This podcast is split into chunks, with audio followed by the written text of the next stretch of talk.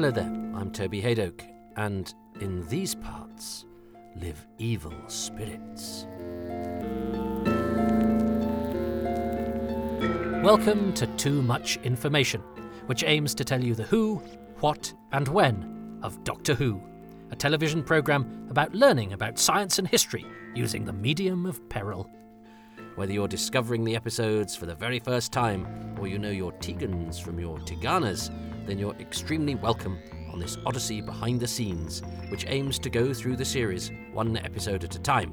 In this edition, it's the beginning of Doctor Who's first Lost Classic, the historical epic which leaves a large hole by being completely unrepresented in the BBC archives.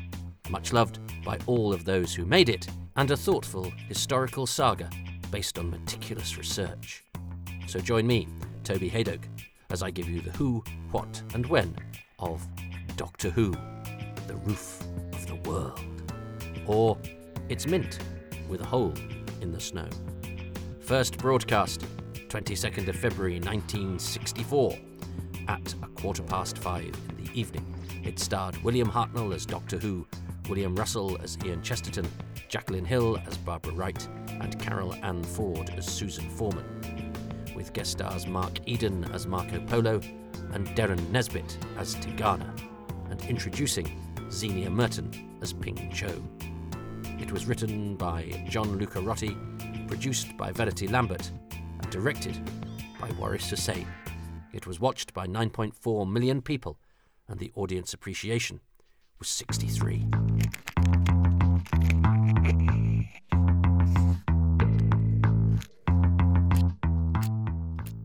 TARDIS has landed on a snowy mountain, and Susan and Barbara find a giant footprint in the snow. The TARDIS has a damaged circuit, which means no heat or water within for the travellers. Surrounded by Mongol warriors, they are saved by Venetian traveller Marco Polo, who is in charge of a convoy heading to Cathay, China. Suspicious warlord Tegana and a young girl headed for an arranged marriage, Ping Cho, who befriends Susan, are among the travellers. Ian is honest about the TARDIS's special abilities when talking to Marco, who decides to take the machine for himself as a gift for Kubla Khan in order to secure his own release from the Khan's obligations.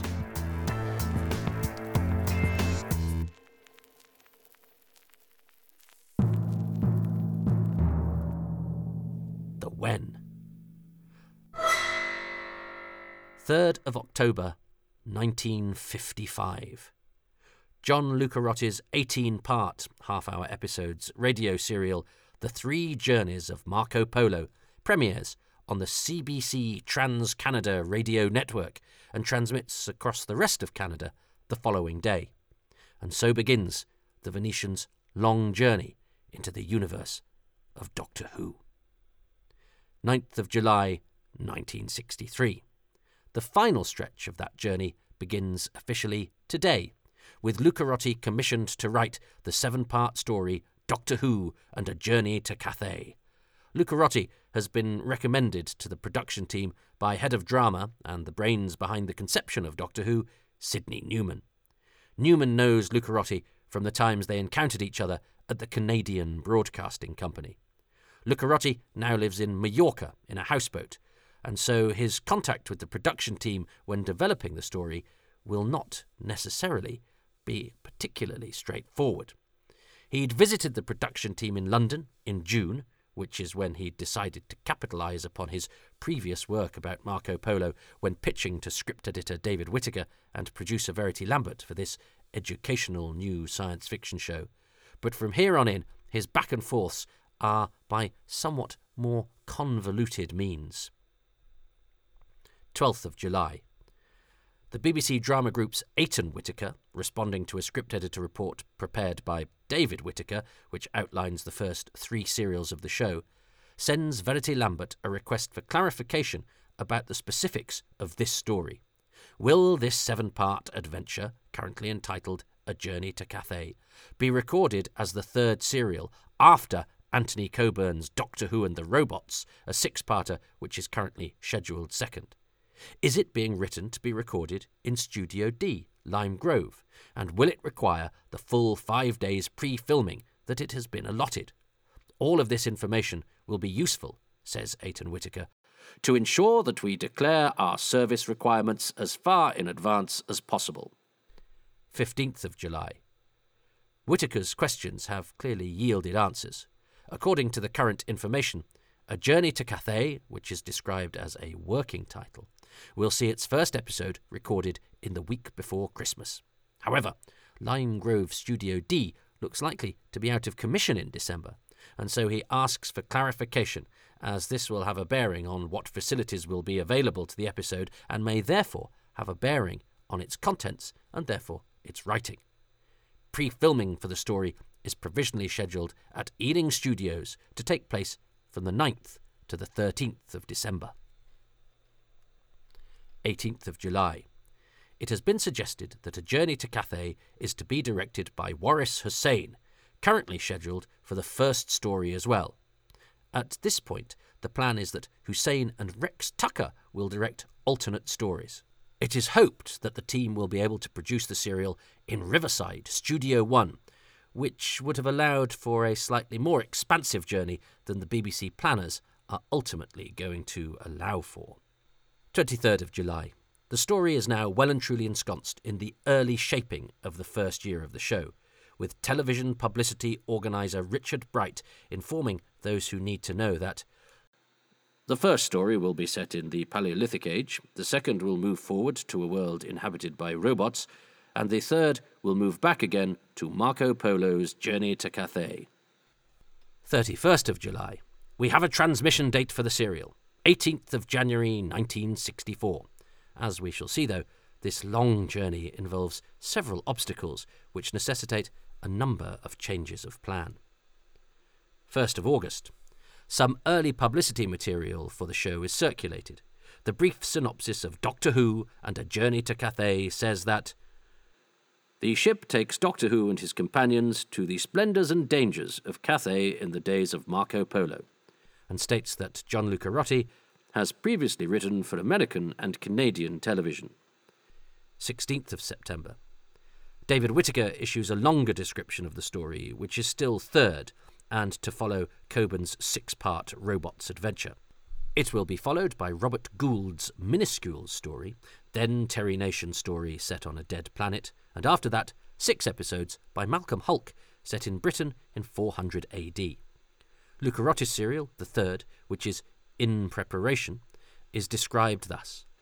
TARDIS now stops in the 12th century AD, and Doctor Who and his companions become involved with Marco Polo and one of his journeys on behalf of Kubla Khan. Polo is transporting a young girl to be given in marriage to one of the Khan's allies, an aged old man, to seal the alliance between the two rulers, although the girl is appalled at this prospect. Marco Polo decides to add TARDIS to the other strange and wonderful gifts he is taking and Doctor Who and his friends are forced to join the caravan. Other factions are secretly working to promote war between Kubla Khan and his ally, and the traveller's defence of the ship, sympathy for the young girl, and admiration of Marco Polo inevitably involve them in an adventure of action and suspense.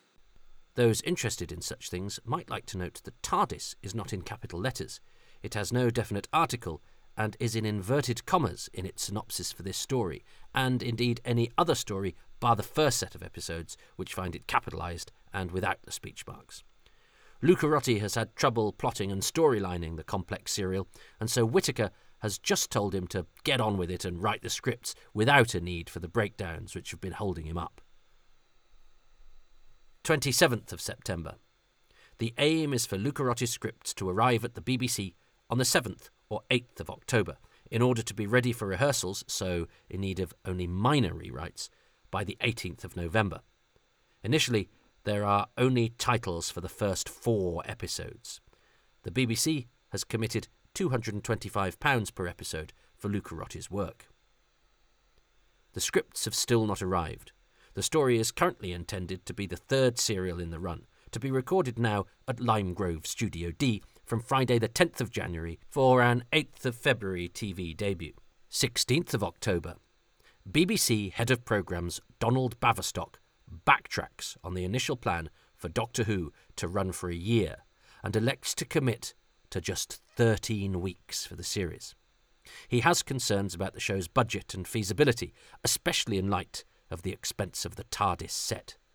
The current roster of three series scheduled does not fit into Baverstock's 13 week window. Four parts for the introduction and cavemen, seven parts for Nation and his Daleks, which have been brought forward and displaced Coburn's robots, and seven for Marco Polo, means that something will need to be inserted in between the journeys to Skaro and Cathay. Baverstock's memo is really very late in the day, and the numbers he requires don't tally with what the team have ready to go, or even in reserve, and so Marco Polo will need to be bumped and bumped into a time period during which Doctor Who now has no guarantees that it will actually still be being made. 22nd of November. Donald Baverstock, after pressure from Donald Wilson, essentially greenlights Marco Polo when he confirms that Doctor Who, okay then, can have a second block of 13 episodes. Although even then, he's initially only fully committing to 20, so at one point it's figuratively possible that the journey with Marco Polo will be the series' last.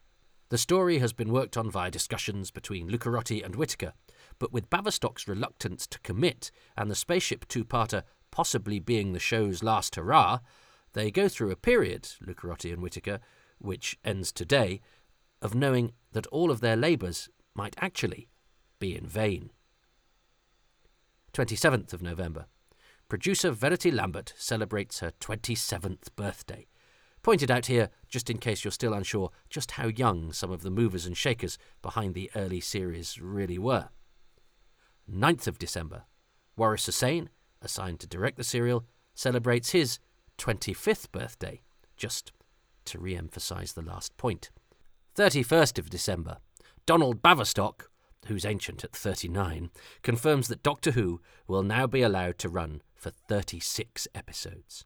However, he has some observations about the show, which he feels needs to brighten up the logic and inventiveness of the scripts. He feels that the Doctor and Susan have appeared too helpless once outside the TARDIS, and Ian and Barbara too clever. With his eye on the story about to enter production, he notes Any ordinary man of the mid 20th century returning to, say, the Marco Polo age could hardly help making assertions all the time which would sound to the 14th century Chinese or Venetians like mad, ludicrous prophecies. Likewise, the characters of the past and the future should also have appeared more strikingly and differently ingenious the one more often reminding us of lost simple knowledge, the other credible skills and capacities that can be conceived lightly in the future. He asks for a reduction in slow prosaic dialogue and that the dramatic movements centre more on historical and scientific hokum. 7th of January.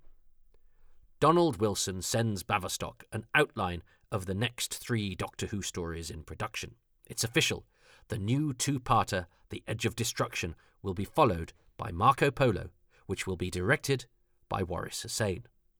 However, Verity Lambert's position at the helm of Doctor Who is now not safe. Donald Wilson is developing a new series called Swizzlewick, which will be produced in Birmingham. And as Lambert is a young unmarried woman, it is felt not unreasonable that it should be she, of all the BBC's producers, who could easiest uproot and make the move.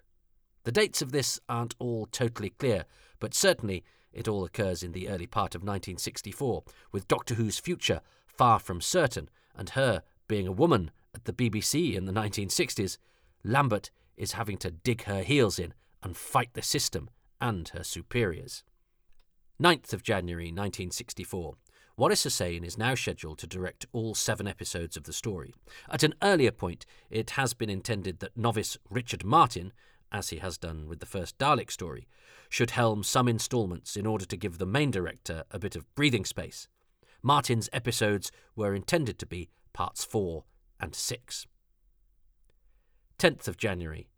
Designer Barry Newbury's assistant, Derek Dodd, later to design Power of the Daleks and The Wheel in Space himself, completes some design drawings for the roof of the world, including the Rocky Plateau, which is a disguised ramp surrounded by flats. Sandbags covered with sawdust will give the illusion of snow. And the Mongolian tent, which will reappear in three out of the next four episodes. Newbury has also researched the period extensively. A friend from the Department of Oriental Antiquities at the British Museum has referred him to The Ruins of Desert Cathay by Sir Aurel Stein from 1912, and he also consults Chinese and Indian Architecture by Nelson I. Wu, a recent book, 1963, and Chinese Houses and Gardens by Henry Inn and S. C. Lee from 1940. 13th of January. Filming begins on the serial at Ealing Studios. The regular cast were originally required for this pre filming, but only for a short montage sequence for The Roof of the World. However, as they're in the thick of rehearsals for The Edge of Destruction, in which they are the sole cast members and so have plenty to do, the montage is removed in order not to give them extra work and travel during a full schedule just for a few seconds of screen time. 14th of January 1964. It is possible that the first use of a live animal in Doctor Who is recorded today. There's some confusion still as to whether the fish required for episode 5 were done yesterday or not, so I can't be 100% clear. I'm so sorry, live animals in Doctor Who aficionados. So let's say the first mammal, no, let's say the first non human mammal, because somebody will write in, as a horse pulling a cart with the TARDIS atop it, is filmed for a sequence for The Roof of the World today, and for later episodes too, with the snow replaced by other weather conditions for different journey stages. Hussein, hoping to achieve a great sense of scale with the serial, is disappointed he is only afforded one horse and one cart for this session. He films them multiple times, going past the camera, as well as close ups of feet, to use for footage to augment the map progression illustrations which will be superimposed over them. Two male extras are used as wagoners, both leading and atop the horse, with a female arm not belonging to Zienia Merton, who is yet to be cast and or contracted, is used to suggest Ping Cho's arm hanging out of the vehicle. 16th of January. In a major change from the script, which sees the regulars providing the narration for various stages of the journey, Waris Hussein has decided to assign all of these moments to the story's eponymous character, and so Marco Polo is given all of the travelogue dialogue. This will be accompanied by a map and shots of Marco writing his journal, and today calligraphist John Woodcock's hand stands in for Mark Eden's as the traveller inks his journal. Woodcock has studied at the Royal College of Art and will later write a number of books on calligraphy. The first of these map sequences is for The Roof of the World, Episode 1, and depicts the journey to Lop. Now, although Eden does not provide his own hand, he is on hand today, recording his narration for these sequences. Eden has been asked to play Marco Polo, having been seen by Hussein at the Royal Shakespeare Company in 1962. Hussein wants a good looking hero type to give the character his requisite level of dash. Also at the filming this week, but for later episodes, is the serial's other guest star, playing the warlord Tegana, Derren Nesbitt. Nesbitt is actually the bigger name, and is therefore the highest paid member of the guest cast, equalled only by a veteran actor who joins in a later episode. Tune in then. And caught Hussein's eye when he played a sadistic murderer in the 1961 film Victim, which was groundbreaking in its depiction of homosexuality. A busy actor, Nesbitt will appear in an episode of No Hiding Place just 11 days before The Roof of the World is broadcast. Eden and Nesbitt already know each other and like each other too, which helps in a production with such a fast turnaround. Also today, a busy day for the story's production. The model shots of the TARDIS on the mountain, the opening moments of The Roof of the World, and the tent on the plateau later in the episode are also recorded. 17th of January. An extra day's filming has been scheduled that was not originally planned in order to pick up incomplete sequences from earlier in the week. So, some of what has been claimed about the filming schedule just recently in this podcast will never be 100% certain but the paperwork only enlightens us so far. Production assistant Douglas Camfield is heavily involved during this filming week, sometimes allowed to supervise sequences in the absence of Hussein, who is happy for his junior to take command when needed, because Camfield will not be an assistant for too much longer. 23rd of January 1964. Composer Tristram Cary has been hired to provide the score. This is recorded today between 6pm and 10pm by the Eddie Walker Ensemble, who perform on instruments including the flute, the alto flute, the harp, and percussion. There is to be seven minutes and four seconds of music in The Roof of the World. 27th of January. The Roof of the World begins rehearsals at the Territorial Army Drill Hall, Uxbridge Road, London. Joining the regulars and the two illustrious guest stars who have already filmed some of their scenes for the serial is an actress who has not, in fact, done any television work at all, Zienia Merton, although she has done an eight part film series for the Children's Film Foundation, which also had a science fiction flavour 1962's Master of Venus. Merton had heard from a school friend that Hussein was after a genuine Oriental actress for the role of Ping Cho, but hadn't wanted to look in the usual places, namely the cast lists of the long running West End show The World of Susie Wong and the 1963 movie 55 Days at Peking. Merton had therefore visited Hussein at home and auditioned with a speech from Marco Polo, which she did well enough to secure this key role. She will learn a lot about making television over the next few weeks, as we shall see. 31st of January. The Roof of the World is rehearsed and recorded at Lime Grove Studio D. Camera rehearsal starts at 10:30 a.m. Lunch is at 1 p.m. and camera rehearsal is on again at 2 p.m. At 3:45 p.m. during the tea break, there is a photo call for publicity shots for the serial, and then it's camera rehearsing again from 4:15 p.m. to 7 p.m. Everyone gets ready after dinner, which finishes at 8 pm. The inexperienced Merton is surprised to find that not everyone tucks into the free food, filling herself up on the sweet and heavy pudding available, which then remains in her system for what turns out to be an agonizing and unnecessarily sluggish evening's recording for her. That recording takes place between 8:30 p.m. and 9:45 p.m., with the spotted dick and custard still weighing heavy on her system another lesson learned about making television. It's a happy production, though, with Hussein frequently inviting the cast and crew to his home for supper. 17th of February. In the run up to the broadcast of the episode, the newspapers are still talking about the show. Michael Gowers of the Daily Mail asks What is the connection between the BBC's Doctor Who and its Sunday serials, of which Martin Chuzzlewit is the current offer? It is that both are deliberately deemed to beguile all age groups, and the design has proved pretty successful from the BBC's point of view. At the moment, Doctor Who is hiccuping uncomfortably between adventures. Even so, he has managed to collar more than just the attention of the kids. 19th of February. The Bournemouth Echo runs a picture of Ford and Merton. In The Roof of the World, the Doctor Who episode on BBC TV on Saturday, the four travellers in time begin a new adventure, it says. They find themselves in Cathay in the 13th century, when the empire of the Tartars is at its peak. Zienia Merton and Carol Ann Ford find a gap of seven centuries interesting. 20th of February. Another landmark. The very first Radio Times cover is afforded to Doctor Who. Not for the first serial, not for the dawn of the Daleks, but for this, an historical episode shown just once on British TV and then lost. To the chagrin of William Russell, who is moved to complain to his agent about it, only William Hartnell from the regular lineup features on the cover photo, which sees the Doctor in an image taken on the set of The Roof of the World alongside Eden and Nesbitt as Marco and Tegana. The cover blurb says, the four travellers in time and space return to Earth for a new adventure beginning on Saturday in television.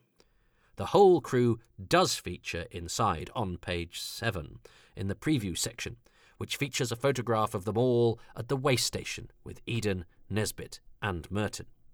The new adventure will be set on Earth, we are told. But not the comfortable settled Earth that the Doctor and Susan knew during their sojourn to the 20th century. This is far Cathay, the fabled land of silks and spices, which we know as China. The time is the 13th century, and the empire of the fierce Tartars is at the peak of its power. The one line descriptions accompanying the cast lists sometimes vary by region, but one example accompanying the roof of the world is The TARDIS has landed on the roof of the world. But which world? And when? Which eagle eyed readers, who'd already stopped off at page 7, would know the answer to. But hey ho.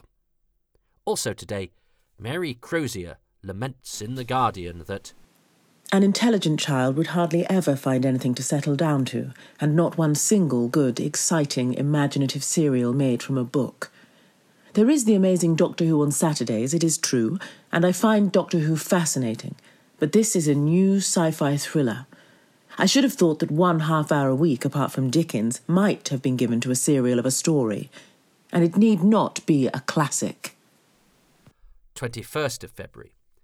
Various local newspapers in the Journal range, Bolton, Leigh, Eccles, and others, offer a preview of the serial which refers to the episode as the first in a seven part story called A Journey to Cathay. A brief description of the events of the episode is given before the article concentrates on one of the guest stars. Zienia Merton, it tells us, is making her TV debut tomorrow night. Her background Anglo French father and Burmese mother, is given, as is her arrival in England six years earlier to become a dancer before turning to acting. I had my first professional part as a fairy at Regent's Park last season, she says. I played a weasel and a stoat in Toad of Toad Hall at the Comedy Theatre at Christmas. I am very excited at the idea of playing a Chinese bride in this television series. 22nd of February. During the week, the serial is quite heavily promoted. A number of papers run a short descriptive caption underneath a photograph of Polo with his arms folded, back to a serious looking doctor, although some choose the picture of Susan and Ping Cho. The Birkenhead News and Advertiser, however, prefers to concentrate on the baddie, with a shot of Tegana and the man at Lop. To coincide with the broadcast, Carol Ann Ford features in the Daily Mirror, pictured with her three year old daughter, Miranda. Eight million viewers will recognise Carol Ann Ford, says the piece, the petite five foot one and three quarter inches actress who plays 15 year old Susan Foreman. The series, though, has brought Carol a problem whether to let her three year old daughter Miranda watch. She was scared the first week, but only because I looked worried and unhappy. Now I act out the whole story beforehand, and everything's fine. The Daily Sketch has decided to focus on Zienia Merton, like much of the other coverage, it gives her background, but the Daily Sketch adds that she looks a lot more attractive than some of the other outer space creatures Doctor Who has been mixing with recently. Just in case you'd forgotten, we're currently in the 1960s. John Chelsfield, previewing the episode in the Liverpool Post, describes the series as the BBC's Sunday Spellbinder. He tells readers that this started off some weeks ago as a serial for children of all ages. As far as I can gather, there is no upper age limit. It has children enthralled from four years to fourscore years. I doubt whether any children's programme has ever beguiled more adult viewers. And because a lot of mums and dads might be just a little reluctant to admit that they get quite a kick out of the comic caper adventures of an old man flying around in time and space in a spaceship which looks like a police call box, they come in the sneak viewing category. A sneak viewer he has established elsewhere in the article, is someone who watches a programme with heavily concealed enjoyment while keeping up a barefaced pretence for the benefit of all other fellows that he never looks at that kind of programme at all. Bill Johnson, in the Glasgow Evening Citizen, also refers to Doctor Who's growing adult audience, attributing the presence of grown ups to the football results transmitted immediately prior. He too highlights Merton's background and TV debut, as well as giving a taster to the events of the episode. In the shadows of all these column inches, The Roof of the World is broadcast on BBC television at 5:15 p.m. Its 9.4 million viewers, 33rd in the charts, signify a drop of nearly half a million from the previous week, but the appreciation figure of 63 is an improvement matching the score of the very first episode of the series and four episodes from the Dalek story. Indeed, it is the most often attained score at present, beaten only by the 65 attained by the final episode of The Daleks. 26th of February. The BBC's Internal Programme Review Board notes that there are several appreciative notes on Doctor Who. 28th of February. Cyclops, the television reviewer for the Television Mail observes that Doctor Who is an undoubted winner which, to use a familiar quotation, keeps children from their play and old men from their chimney corner. The What?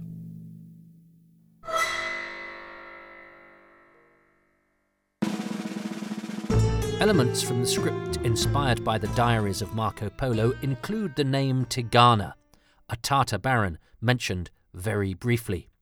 Marco's observations about the cold on the mountainside robbing flames of their heat, and his claim to have seen miracles performed by Buddhist monks at the Khan's court. William Hartnell has a slightly modified wig from this week on, which is a better fit Many of the costumes, selected by costume designer Daphne Dare, come from the famous theatrical suppliers Bermans and are thus from other, earlier, and probably more expensive productions. Susan's second line of the whole episode, when she asks Ian what he makes of the footprint in the snow, has been put in very late in the day, and it doesn't even appear in the camera script. The doctor's response in the script to Susan's asking him about the footprint is That? I'm afraid I'm not impressed. My only concern is to leave here. I've got some work to do. This becomes, whether by accident or design, or a bit of both, That? Oh, I can't see anything without my glasses. Anyway, I don't like this place. You'll have to excuse me. I've got a lot of work to do first. The travelling companions' exchange about whether they're on the Alps or the Andes is a late addition to the camera script. The bit that has always been there has Susan describing this as the top, not the roof, of the world. Ian's reply, in which he also cites the episode title, also does not, in the script, have him saying the episode's title. Obviously, it was decided to emphasise this a bit more in the final product. In the episode, this observation also leads Ian to muse whether they are on Earth. I wonder, he says, if only which adds a bit of yearning absent from the camera script. The Doctor emerging from the TARDIS is in the script, but his gloriously grumpy observation that they're always in trouble is not. The Doctor's line about the loss of the lights in the ship affecting the water supply is also a late addition. The lights were always to be malfunctioning, but the contrived knock on effect of this affecting the water as far as I'm aware, whenever my light bulbs blow, my taps still work, seems to have been put in there to help with next week's lack of water storyline. Ian's reaction to the Doctor's line has therefore been amended accordingly. The mountain scenes are all backed by a wind sound effect from the BBC Library. The special sounds section of the BBC Radiophonic Workshop hasn't supplied any specially made cues for the show this week. The doctor sends Susan to the TARDIS for the 2LO. You know what it is, he tells her, and so he doesn't have to explain it to us. So there's another mystery. What is the 2LO? It will take him days to repair it, and it's something to do with the broken lights. But otherwise, we're not told exactly. Ian's urgency in these scenes is accentuated by him fretting about daylight running out, but these references have gone from the script. Presumably, William Russell questioned how Chesterton would know when it would be night time, seeing as they are in a new location and have only just arrived, so don't actually know what time it is. When Barbara sees the Mongol in the snow, the script stipulates that he is so wrapped up in furs that it is difficult to discern if he is human or not, taking advantage of the fact that the viewer still doesn't really know if this is a science fiction story or not, unless they've read the Radio Times, but not everybody has. One of the flats used to represent the snowy plateau has been in the programme before.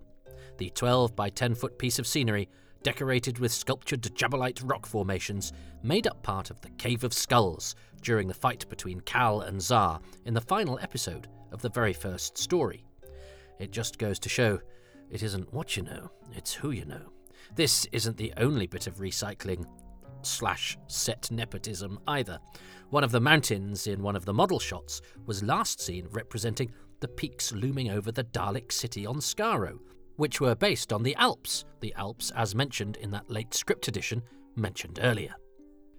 More of the Doctor's fretting, including the line, Oh, I don't know, I'm always in the. is an ad lib, and it intrigues us to the lovely possibility that we can entertain ourselves with, should we choose, that had Ian not arrived in time, we might have had our hero saying, I'm always in the. what? Not for the first time this week, Hartnell does a lot of wandering off muttering, Hartnell providing his own sotto voce griping. When the characters exit the plateau, after Barbara and Susan have wondered who Marco is, there is a recording break in order to give everyone time to set up in the tent. The tent is described in the script as having a slopping roof, but presumably designer Newbury wasn't influenced by this rather grim sounding typo. When the Doctor introduces the crew and refers to Ian as Charlton, this is a change, reflecting the dynamic of the crew and the developing gag of the old man getting his younger companion's name wrong. In the script, it was Ian who was to do the introductions. Susan was to say hello to Ping Cho before Barbara's line about Shang Tu being in China, and the girl was to respond with a silent, joined hands and bowed greeting, but this is cut, presumably to maintain the flow of the scene and because Susan and Ping Cho get plenty of bonding time elsewhere. The script makes a point of illustrating that China was, in Polo's time, called Cathay. He has not heard of China. However, there is no consistency with the place names, Peking is also an anachronism. It would have been called Kanbalik in 1292, whilst the Gobi Desert would be the Desert of Lop. Ian gets to name check the roof of the world in Marco's tent, whilst the Doctor repeats the name of the year, 1289, but in the script it is the other way round. Ian clearly lamenting being out of time again. The change, well, that might have been to do with blocking or actor preference, who knows. The second recording break is to give Mark Eden time to get back to the plateau set after he has listened to Tegana's suspicions about the travellers in the tent. A fade to black occurs between these two scenes to emphasise the passage of time. We're back at the plateau the following morning, which also serves as a possible spot for an advert break during foreign screenings. When the doctor tells Ping Cho he is surprised to find her working as a servant for Marco Polo, it is a mistake he's doing a forward echo of her reply about being pleased to serve. He's supposed to be surprised that she's Marco's cook, not servant, which leads to the dialogue about the actual cook and, indeed, Tegana. But Zienia Merton carries on regardless despite Hartnell's mistake, and so the scene carries on smoothly, if without the actual sense that was intended by the writer. The film sequence of Marco's diary and the caravan with the TARDIS gives everyone time to relocate to the way station set. The design work greets new friends as well as old. Indeed, the TARDIS, seen outside the doorway, is a photo blow up, the first time such a thing has ever been used in Doctor Who to represent the TARDIS, in order to save time and energy transporting the heavy police box prop from where it has landed on the raised set of the plane of Pamir. One element considered was the observation from Barry Newbury that it was customary in 1292 for each way station to have a vessel containing kumis, a mare's milk drunk by the Chinese. Outside, visitors would, as a habit, push the plunger down before entering and after leaving the building in order to stimulate the drink's fermentation, like a kind of 13th century Yakult, stirring up those gut beneficial probiotics.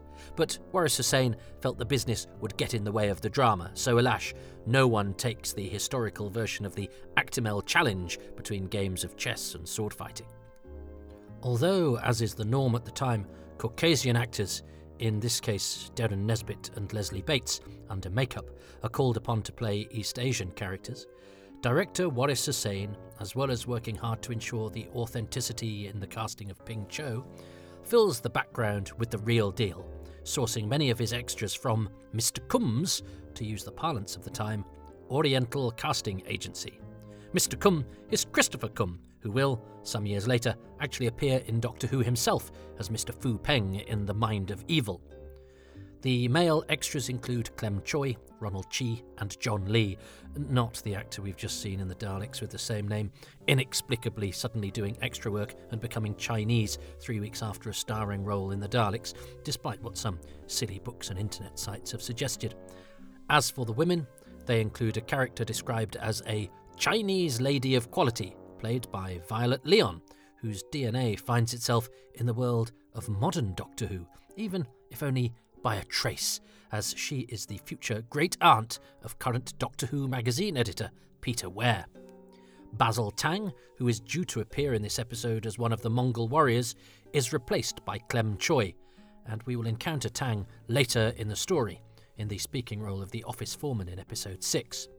In this episode, there is also a non speaking character who gets a name, Yeng of the first way station, who is played by O Aikida. Marco was supposed to tell the doctor that the Khan has several way stations built at regular intervals, but a little stumble and Mark Eden's use of the rather more modern word dotted suggests a slight slip from him here. The doctor, when talking to Polo about repairing the TARDIS, does not use the definite article in the script. Now, look, we don't point out every minor alteration to a word or phrasing, but this one is interesting, as often publicity material does the same. It is not set in stone that what modern viewers will come to know as the TARDIS is referred to quite that way just yet. When Barbara tells Polo she knows he will see Venice again, in the script he says, I intend to, but this line is gone come recording. After he has said that the TARDIS will make the Khan more powerful than Alexander the Great, the lines between him and Ian before he leaves are new. He was, in the script, to respond to the Doctor, saying, Laugh if you will, before carrying on as per the episode. But this interaction in the script has been changed to him responding to Ian's interjection, which is new, not the Doctor's laughter. Interestingly, the script intends the Doctor to be suddenly serious when he tells his friends he hasn't the faintest idea what they will do, but Hartnell decides to play this bit as if he's giggling like he has done for most of the scene prior. So in the script, the laughter is a front almost, whereas this slight interpretive tweak from Hartnell makes it a slightly battier, less deliberate response. Lucarotti knows his medium. Of the alleyway at Lop, he says in the script, This set need be no more than a flat, and the production team oblige. Derren Nesbitt has refined his final speech, making it a bit more colloquial and emphasising a few key areas, but notably changing Tegana's reference to the present for Noghai that will bring Kubla Khan to his knees, to the much more evocative, the thing of magic that will bring, etc. The cliffhanger between Tegana and the man at Lop is re recorded after the episode is done, in order to have a titleless version of it for use in the opening of next week's episode. This is ultimately not used, presumably in order to avoid paying Leslie Bates for appearing again when his character, in the reprise, is not required to speak. In the cast list on the camera script, Man at Lop is actually credited as Man in Alleyway.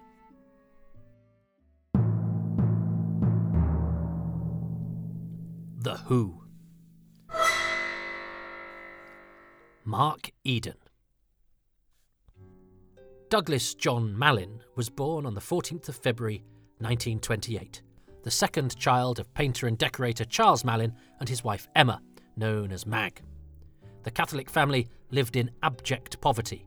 Charles was frequently unemployed in a two roomed St Pancras flat with no running water and no sink. Young Douglas got his first taste of public performance when forced by his mother to be an altar boy for Sunday masses at his local church. Entertainment came from a gramophone at home and, in 1937, a gift to the family of a wireless. He did his first acting at St Aloysius High School in Highgate, one line as fourth townsperson in The Pied Piper of Hamelin, but he was unable to take advantage of a scholarship to Brompton Oratory in Kensington because the family couldn't afford the uniform or travel. Things began to look up in 1939 as Charles started to work regularly and thanks to the arrival of child number four, the family got a council flat in NW5.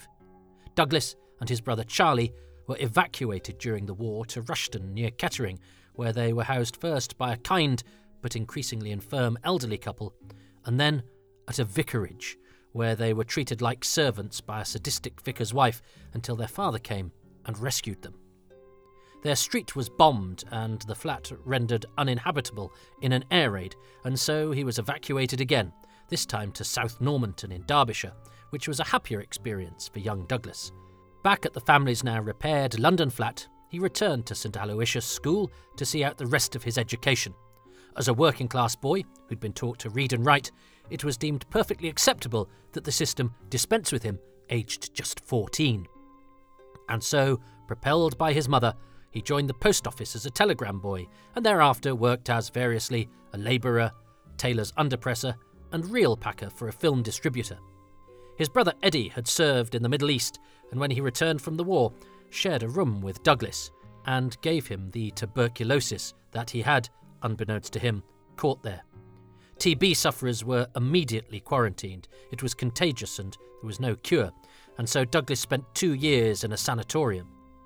Intrigued by the crossword puzzles of a fellow patient, a kind teacher, Douglas was encouraged by the man to study the dictionary and thesaurus and to acquaint himself with a hitherto undiscovered world of great literature from the man's collection and the hospital library.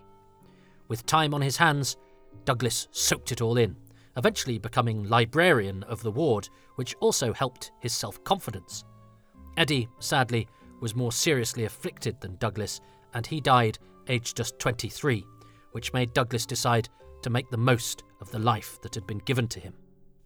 Returned to health, he went to work at Dreamland Park Funfair in Margate, where there was a kind of show business thanks to the amusement park sideshows. He spent summer seasons there for the next few years, and in 1952 met and married, in secret, after a short but heady union, Joan Long. They were living quite frugally when Joan became pregnant, even though the marriage was already on the rocks. At around this time, Douglas joined the local amateur dramatic society to give himself something to do in the winter months between seasons. He was immediately offered a huge part in The Lady's Not for Burning and would have declined but for Joan's encouragement. This set his life on a new course, and come curtain call of the successful first night, he knew he wanted to be a professional actor. With Joan's blessing, he headed for London. The marriage was all but over, despite the arrival of son David, and he fastidiously answered advertisements in the industry newspaper, The Stage. He had already decided to change his name. He felt the Mallin family had never had much luck, and the name itself was a derivation of malignant. He'd always liked the name Mark, and ex Prime Minister Anthony Eden was in the papers. A change of name, then, would hopefully bring a change of fortune. And it did.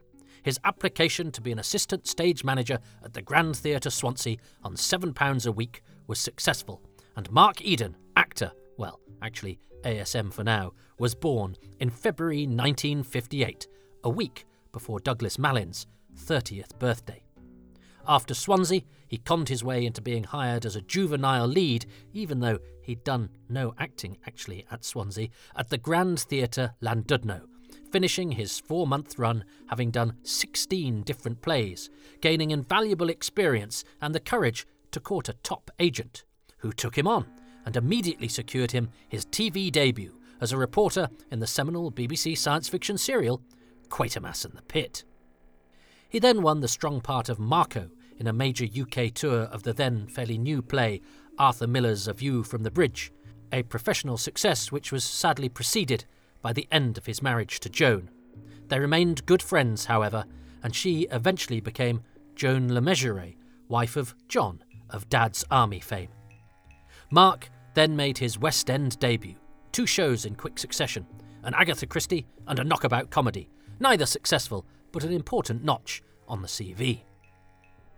He needed a big break, and got it when the Richmond Theatre mounted a production of The Long, the Short, and the Tall, Willis Hall's wartime play that had recently wowed the Royal Court and West End. Eden was cast in the senior role of Sergeant Mitchem, and the then up and coming cast also included Terence Stamp, Jack Smethurst, and a fellow called David Baron, who would soon become Harold Pinter. This led to Eden being cast in the prestigious Wesker trilogy, playing the lead role in the third piece, at the Royal Court no less, and he was on his way, immediately securing a lead in a TV armchair theatre once the play was finished. In 1962, he was in the film The L Shaped Room, and then the Royal Shakespeare Company asked him to perform in A Penny for a Song, which is where he was spotted by Waris Hussein and so later offered the role of Marco Polo in Doctor Who, which he subsequently declared to be among the most enjoyable jobs he ever did. He had been offered the chance to join the RSC full time by Peter Hall, but felt a better and more secure future lay in film and television, and so he declined. He had a good part in the multi award nominated film Seance on a Wet Afternoon, directed by Bryan Forbes in 1964. He'd done plenty of TV since his 1958 debut, but that year's Catch Hand was his first real series lead, co starring with Anthony Booth in a series about a pair of builders looking for work. Booth was tricky, but they got on well enough, perhaps because tricky was an understatement when it came to Dorothy Squires, the whirlwind of a Welsh singer and ex wife of Roger Moore, who was 13 years Eden's senior. An unlikely duo, they nonetheless engaged in a tempestuous relationship. Days with Booth, then, perhaps, were more manageable than nights with Squires. He worked opposite Alec Guinness in Dr. Zhivago in 1965, though one of his scenes ended up being cut. On stage, though, the male lead in Tennessee Williams' Night of the Iguana, opposite Siân Phillips, found him receiving acclaim in person from the author himself. And so, film fame came knocking. Cast in the movie The Fighting Prince of Donegal, in which he would be third billed and, upon completion, the recipient of a three year exclusive contract with Disney. He broke his foot on the third day of filming and had to be replaced by Tom Adams, later Commander Vorshak in Warriors of the Deep. Eden spent three months in plaster and getting plastered with his mates, actors Tom Bell and Tony Booth, neither famed for their sobriety, and later felt that this interruption to the upward momentum of his career meant it never quite got back on the same track. His new course, when recovered, found him on a film that was a winner, as in Michael, who directed I'll Never Forget What's His Name, and then it was a job with another mercurial, tricky customer, Patrick McGoohan, who created The Prisoner, and, with the episode It's Your Funeral, organised a Marco Polo reunion, as the episode's guest stars were Mark, Derren Nesbitt, and Martin Miller, Marco Polo's Kubla Khan. Patrick McGoohan's disinclination to throw his punches meant the fight scene Mark's character and McGoohan's number six undertook was not a terribly comfortable one for the guest actor. 1968 was a good year, probably with fewer bruises, with The Curse of the Crimson Altar with Boris Karloff and Attack on the Iron Coast with Lloyd Bridges, keeping him visible in the cinema, whilst the lead in ATV series Crime Buster kept him a familiar face to TV viewers, and he was set to end the decade on a high, were it not for an incompetent accountant who left him owing the Inland Revenue too much money, and he was thus declared bankrupt. The 1970s started promisingly enough with a relationship with Diana Smith, 18 years his junior, with whom he had a daughter, Polly. Diana already had a son, Saul, and Mark and Diana married in 1973. Best man? Unstoffe from the Ribos operation. He was cast as Chief Inspector Parker, opposite Ian Carmichael's Lord Peter Wimsey, had another regular role, opposite David Jason, in The Secret Life of Edgar Briggs, and was Jack Rufus in London Belongs to Me, which meant he had plenty of TV runs alongside the plethora of guest turns you'd expect from a well known TV face of that decade. He also spent three months in Tunisia getting bored on the set of Franco Zeffirelli's Jesus of Nazareth in 1976. The 80s began with the key role of George in Who's Afraid of Virginia Woolf, opposite Hollywood legend Gloria Grahame for David Thacker at the Duke's Theatre Lancaster, and then there was more of the same TV wise The Sandbaggers, The Professionals et al., until 1985, when he had a regular stint in The Practice and The Detective, the latter opposite his old mate Tom Bell. By this time, though, sadly, his marriage to Diana was over. But having played a character called Wally Randall, who had a fling with Elsie Tanner for a short stint in 1981. In 1986, he was back on the cobbles of Coronation Street, this time as Alan Bradley. By happy coincidence, his new partner, the actress Sue Nicholls, had, after years of intermittent appearances, become a regular on the show the year before. Alan Bradley started life as a character with a mysterious past, but after a brief sabbatical, during which he toured the world playing Claudius in Hamlet for John Fraser's London Shakespeare Group, he found the character becoming more and more unpleasant, leading to him being the Sun newspaper's Britain's biggest rat in 1988. 27 million viewers watched him attempt to murder his other half, Barbara Knox's Rita Fairclough, and it was not unknown for the old ladies of Manchester to thwack Mark on the head with their umbrellas if they saw him walking around the city.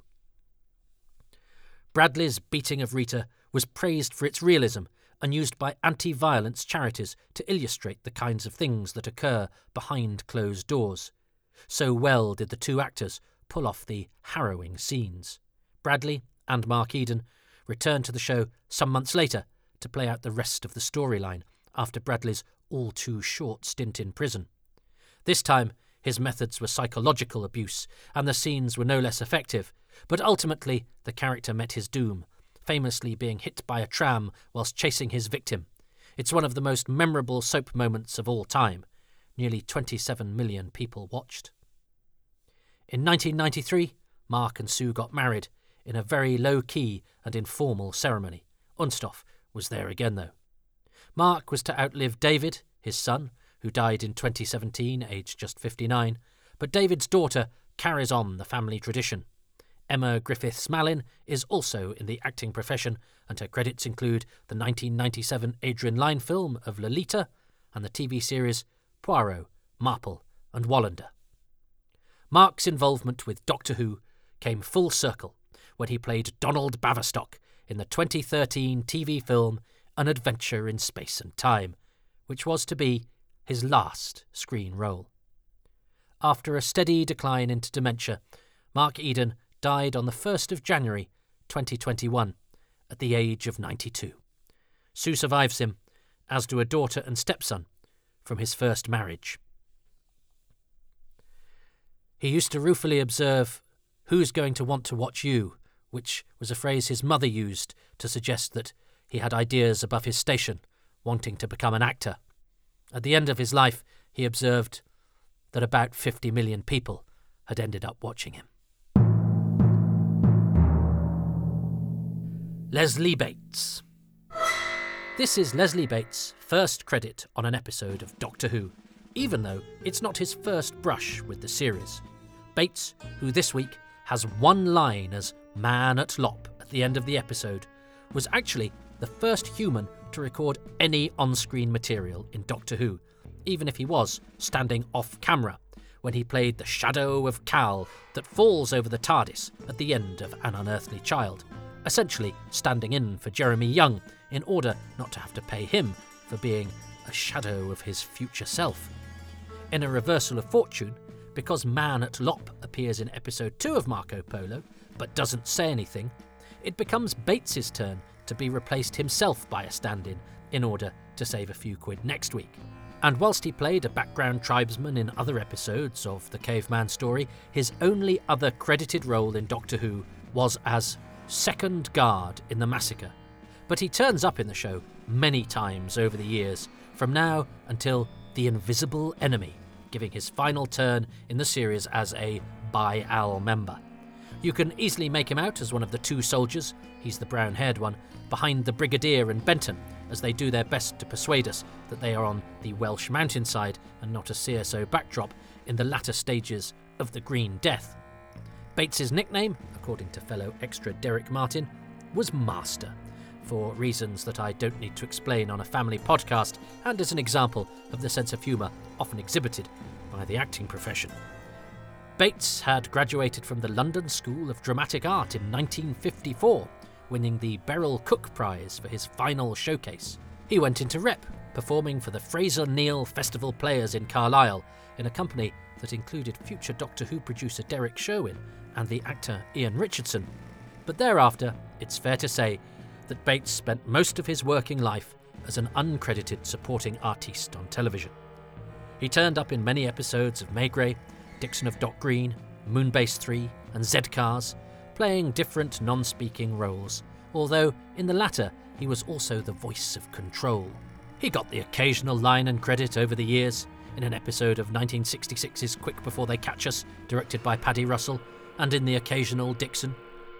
His full list of Doctor Who credits is Shadow and Tribesman in An Unearthly Child, Man at Lop and Uncredited Mongol Bandit in Marco Polo, Second Guard in The Massacre, Villager and Pirate in The Smugglers, an English soldier in The Highlanders, an IE guard in The Invasion, various soldiers in The War Games, a Waxworks visitor in Spearhead from Space, part of the BBC Three unit in The Daemons, a unit soldier in The Three Doctors, a Lunar Guard, a Draconian, and a General Williams Guard in Frontier in Space, a unit soldier in The Green Death, an Exxilon in Death to the Daleks, a guard in Planet of the Spiders, a Time Lord in The Deadly Assassin, and, as mentioned before, a Bi-Al member in The Invisible Enemy.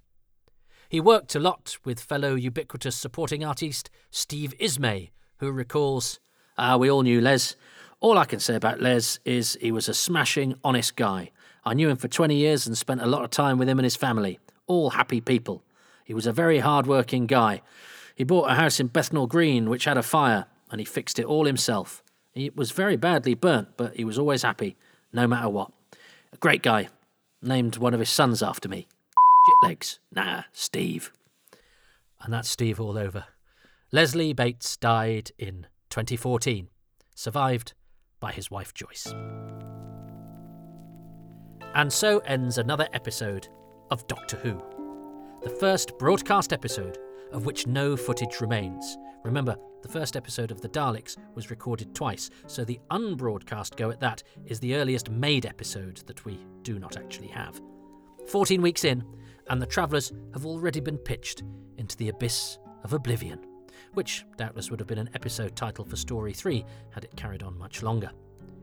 Once again, the TARDIS is a bit damaged, this time the lights and heating and water. So, actually, something about it, the ship, has broken in every story so far, even if the malfunction in the Dalek story was the result of sabotage by its owner.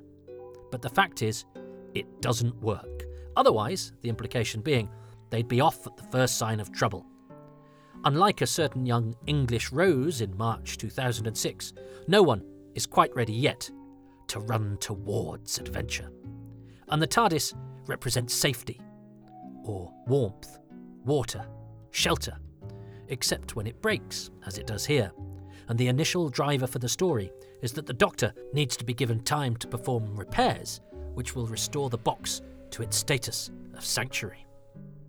How frustrating we cannot see what looks to have been a pretty impressive production, particularly on the design front.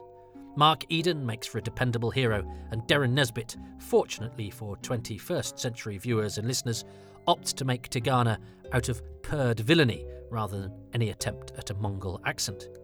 If we could see the episode, we might be more uneasy for sure, although Nesbitt's makeup is very good and transformative if you know him as the blonde haired, blue eyed Nazi playboy type he often gave. And the supporting artistes are largely of genuine East Asian appearance. Small comfort to modern sensibilities, sure, but some. And for modern listeners, it's de rigueur for this sort of thing to be highlighted, even though it's pretty obvious, so highlighted I have. Susan teaches Ping Cho the word fab and explicitly states that she is 16. There's a genuine friendship beginning to develop between the two of them, and the first sign that these supporting characters from this story will become near regular cast members for the next month and a half, in a story that takes place over one of the longest periods of real time ever featured in a classic Doctor Who serial. A period of real time and immense travel, with the travel part narrated over by the titular hero, again emphasising how this is the story of more people than just the regulars. And what a lovely thing it is, Marco's narration, that gives this story another unique element and shows how experimental the show's presentation was from story to story. So far this series, we have had grimy, scary, out of time adventuring, a weird and perilous escapade with robotic aliens and a warning about nuclear holocaust, and an unsettling mood piece full of beguiling oddness. But now, we have an educational, lyrical journey which tantalises us with the possibility of aliens, but is in fact an adventure in pure history. The safety of the TARDIS is taken away, and so the travellers now just have their wits and, crucially, their ability to make friends and to prove their trustworthiness, to guide them on this journey to Cathay. And on this journey, the first thing that happens is that their usual mode of transport is taken away from them by the good guy. Oh, and I think the sun's rays will dispel the shadows from your mind.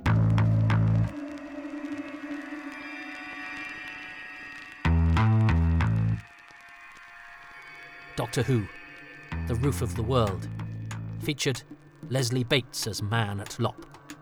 The title music was by Ron Grainer and the BBC Radiophonic Workshop, the incidental music by Tristram Cary, the story editor was David Whitaker, the designer, Barry Newbury, and the associate producer was Mervyn Pinfield. Coming next, a sandstorm in a BBC studio, Tegana turns up the heat, and. Oh, the leading man is suddenly not very available. So what can they do? Well, like the travellers on their perilous journey, they take it in their stride and improvise their way out of trouble. That's next time on Doctor Who Too Much Information. Next episode The Singing Sands. Or Is the Doctor a Little Horse? Too Much Information The Roof of the World was written and presented by me, Toby Hadoke. With thanks to Richard Bignell, David Brunt, Peter Crocker, Steve Ismay, Graham Kibble White, Peter Ware, Rhys Williams, and Waris Hussein. The series consultant is Richard Bignell, and the music for these podcasts has been specially composed by Wayne Shepherd.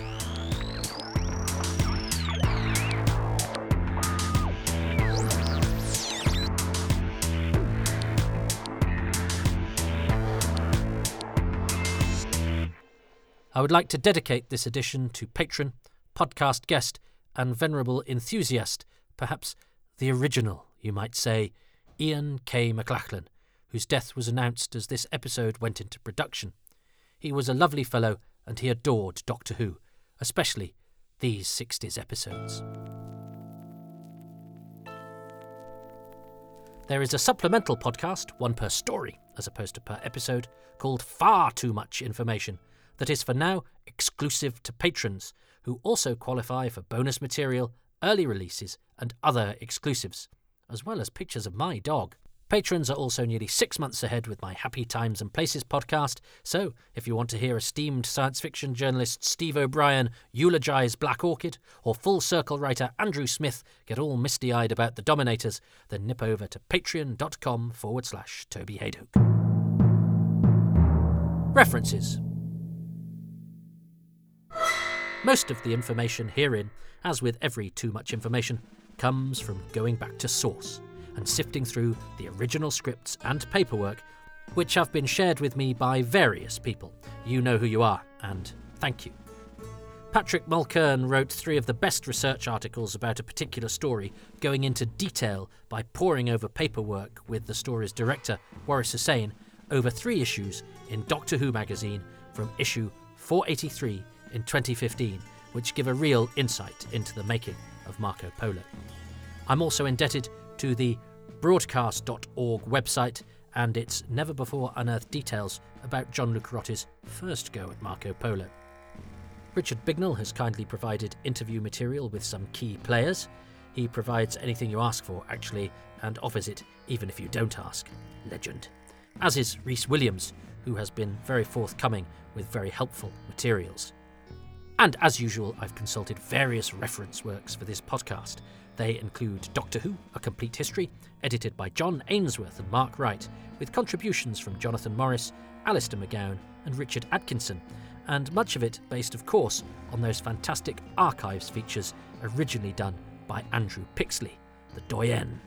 Howe Stammers and Walkers, the 60s, and the First Doctor Handbook are both excellent and uncovered much of what we now take for granted. Ditto J. Jeremy Bentham's Doctor Who The Early Years.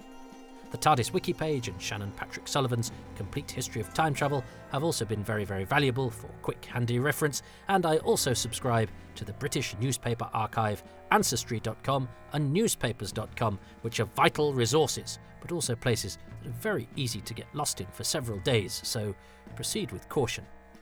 I walk in the shadows of giants, albeit giants who probably turn out to leave just a human sized footprint.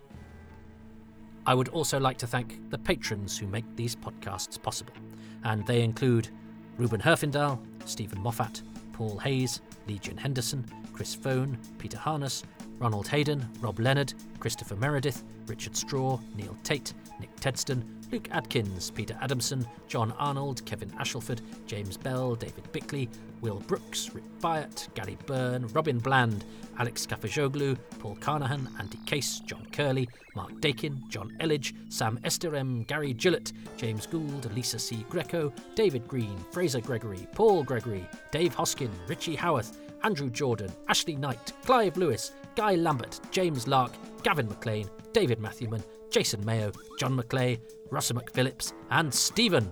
He doesn't want you to know his surname. The shame attached to association with patronage, I tell you. Shame. Does not really, and thanks.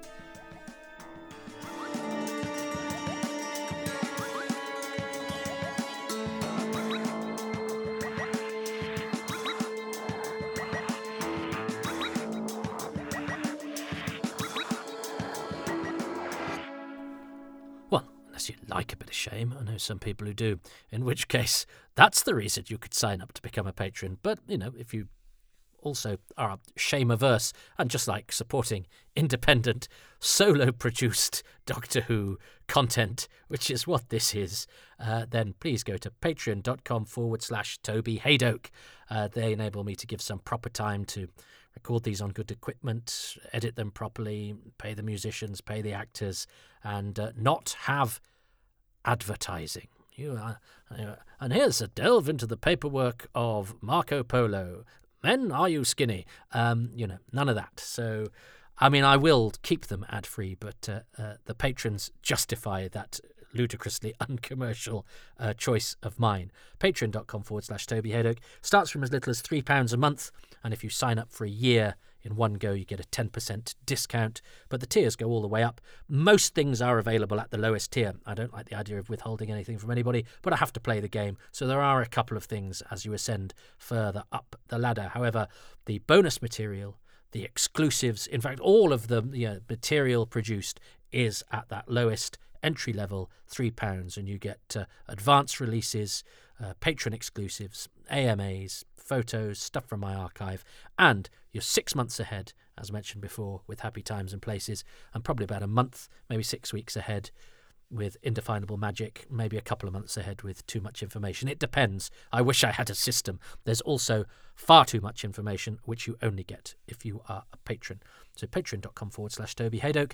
If you want to go to kofi.com forward slash Toby Hadoke, you get no bonuses at all but uh, there's also no commitment. It just means you can throw a few pennies into my hat as you're going by if you fancy. Sometimes you will, sometimes you won't, and that is fair enough. And you know what? Not paying anything is fair enough.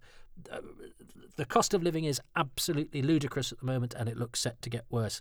And, uh, you know, solidarity, folks. So if, for whatever reason, this stuff makes your journey to work or uh, your time pass, uh, in a way that you need now because you've got less readies to spend on the sort of entertainment you usually have. Whatever. I'm delighted. I'm delighted that my voice is in your ears and that you've taken the trouble to bestow your precious time on my waffling. So, look, thank you. And I hope you like it. You know, that's the reason I do it. I don't do it because I like doing it. I'm currently in a in a sound booth that's really hot, uh, and I keep stumbling over my words and having to redo it. Uh, and there'll be bits that I hate when I've put it together, and I'll eventually, you know, re-edit chop and change a couple of bits that I'm not happy with, and then I'll put it out, and then I'll realise I've forgotten to change that repeated word or that slight stumble, uh, and I'll hate myself even more. So, honestly, I, I hope that this is less painful for you than it is for me. So, you know, thanks, thanks for listening. As I say, thanks for giving me a reason to do it, other than self punishment and flagellation. But what you could do that costs nothing is go to iTunes, go to Podbean, go to anywhere on the internet, Spotify. Uh, I don't know if you can rate things on Spotify, but give these five stars. That really, really helps tickle the algorithms and it helps to make other people aware of these. Uh, and if you say nice things on social media, again, that just brings traffic in the direction of these pieces, which I hope, you know, other people who aren't yet listening to them might like. And if you've stumbled upon them for the first time and enjoyed them, please tell your friends, either by word of mouth or cyber typing. Okay, I think that's probably long enough. but uh, yeah, thanks for your support uh, in whatever shape it comes. Even a footprint in the snow outside my door. No, actually, no. I, I mean, I love you, but don't don't leave any footprints in the snow outside my door. That would make me feel stalked.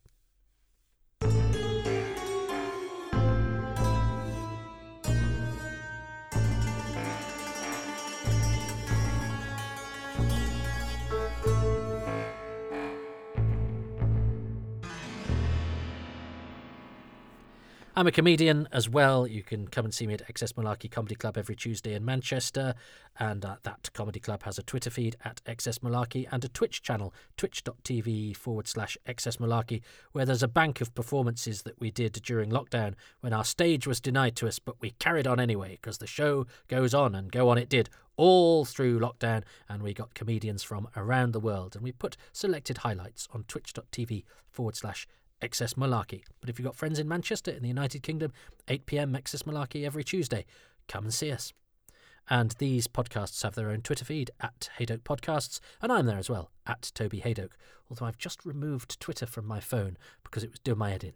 So hopefully that'll do me and you some good. I mean, I, as I say, I'm still on there. I'll still find other ways to get on there, but I've I've done that. I've I've done that psychological thing. Well, I've taken it on my phone. My life will improve now, and I will write a novel.